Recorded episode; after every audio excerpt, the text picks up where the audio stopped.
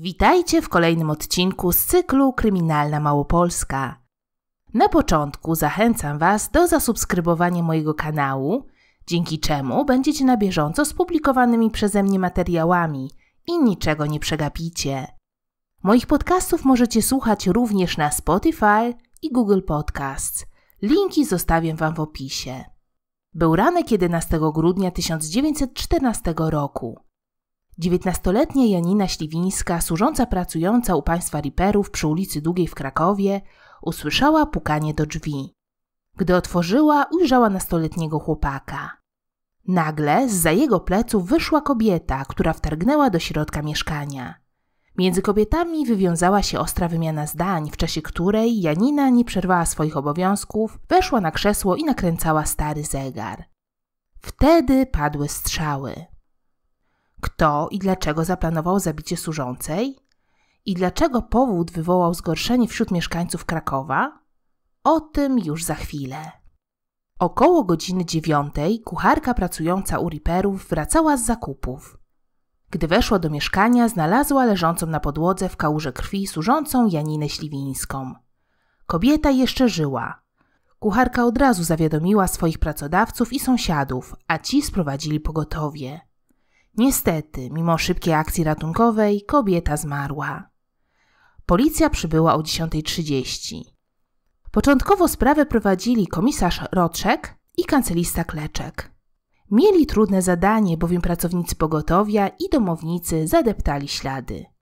Śledczy musieli zadowolić się pobieżnym rozpoznaniem miejsca przestępstwa. Ogromne nadzieje pokładali w przesłuchaniu mieszkańców kamienicy. Szybko okazało się, że Śliwińska właściwie z nikim nie utrzymywała kontaktów poza 39-letnią Wiktorią Młyńcówną, zwolnioną kilka miesięcy wcześniej pokojówką. Prowadzono poszukiwania. Jeszcze tego samego dnia, po południu, kobieta sama zgłosiła się na komisariat policji przy ulicy Kanonicznej. Co więcej, od razu przyznała się do popełnienia przestępstwa. Została bezzwłocznie przesłuchana. Na początku przekonywała, że zabiła koleżankę ze złości, gdyż ta donosiła pracodawcy i doprowadziła do tego, że Wiktoria straciła pracę. Opisała też ze szczegółami przygotowania do morderstwa oraz jej przebieg. Broń wraz z nabojami kupiła kilka dni wcześniej od 16-letniego Henryka Pacha. Kobieta znała doskonale rozkład dnia swoich pracodawców oraz kucharki. Wybrała moment, w którym miała pewność, że kobieta będzie w mieszkaniu sama. Zakładała, że Śliwińska najprawdopodobniej nie wpuści jej do środka. Dlatego też wymyśliła podstęp. Razem z Wiktorią do kamienicy przy ulicy Długiej poszedł Henryk Pach. To on zadzwonił do drzwi kuchennych. Kiedy Śliwińska otworzyła drzwi, Wiktoria sama weszła do środka. Krótka rozmowa zakończyła się dwukrotnym strzałem do pokojówki. Po wszystkim zamknęła tylne drzwi od wewnątrz. Następnie zeszła schodami dla służby i ruszyła w stronę parku krakowskiego. Pozbyła się broni, a potem popadła w rozpacz i zaczęła płakać. Następnie zgłosiła się na policję. Zastosowano wobec niej tymczasowy areszt. Sprawę przejął sędzia śledczy Kaczmarski. Podejrzewał on, że Młońcówna nie wyznała całej prawdy.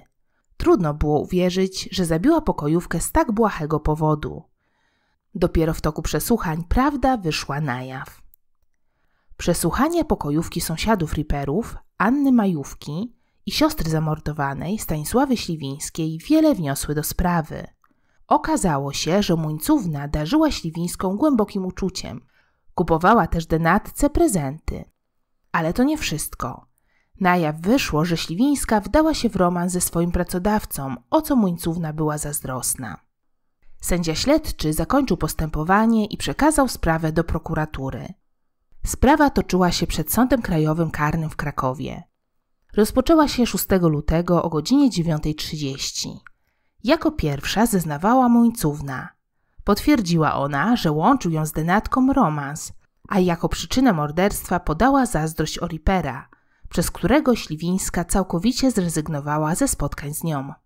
Był to wielki skandal w ówczesnym Krakowie. Z uwagi na nieobyczajność sprawy wyłączono jej jawność. Co znamienne, członkowie Trybunału i oskarżyciel bardziej byli zainteresowani szczegółami dotyczącymi romansu obu służących niż samą sprawą. Biegli doktorzy Warholc i Łobaczewski orzekli, że pod względem umysłowym Muńcówna była poczytalna. Linia obrony prowadzona przez doktora Jana Jakubowskiego opierała się na, jak to wówczas określono, zboczeniu obwinionej. Ponadto obrońca przekonywał, że jest to bardziej zabójstwo niż morderstwo. Bezpośrednim powodem morderstwa była chęć zerwania przez Śliwińską znajomości.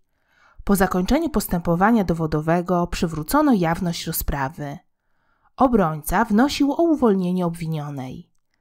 Trybunał orzekający składał się z sześciu członków, którym przewodniczył dr Katyński.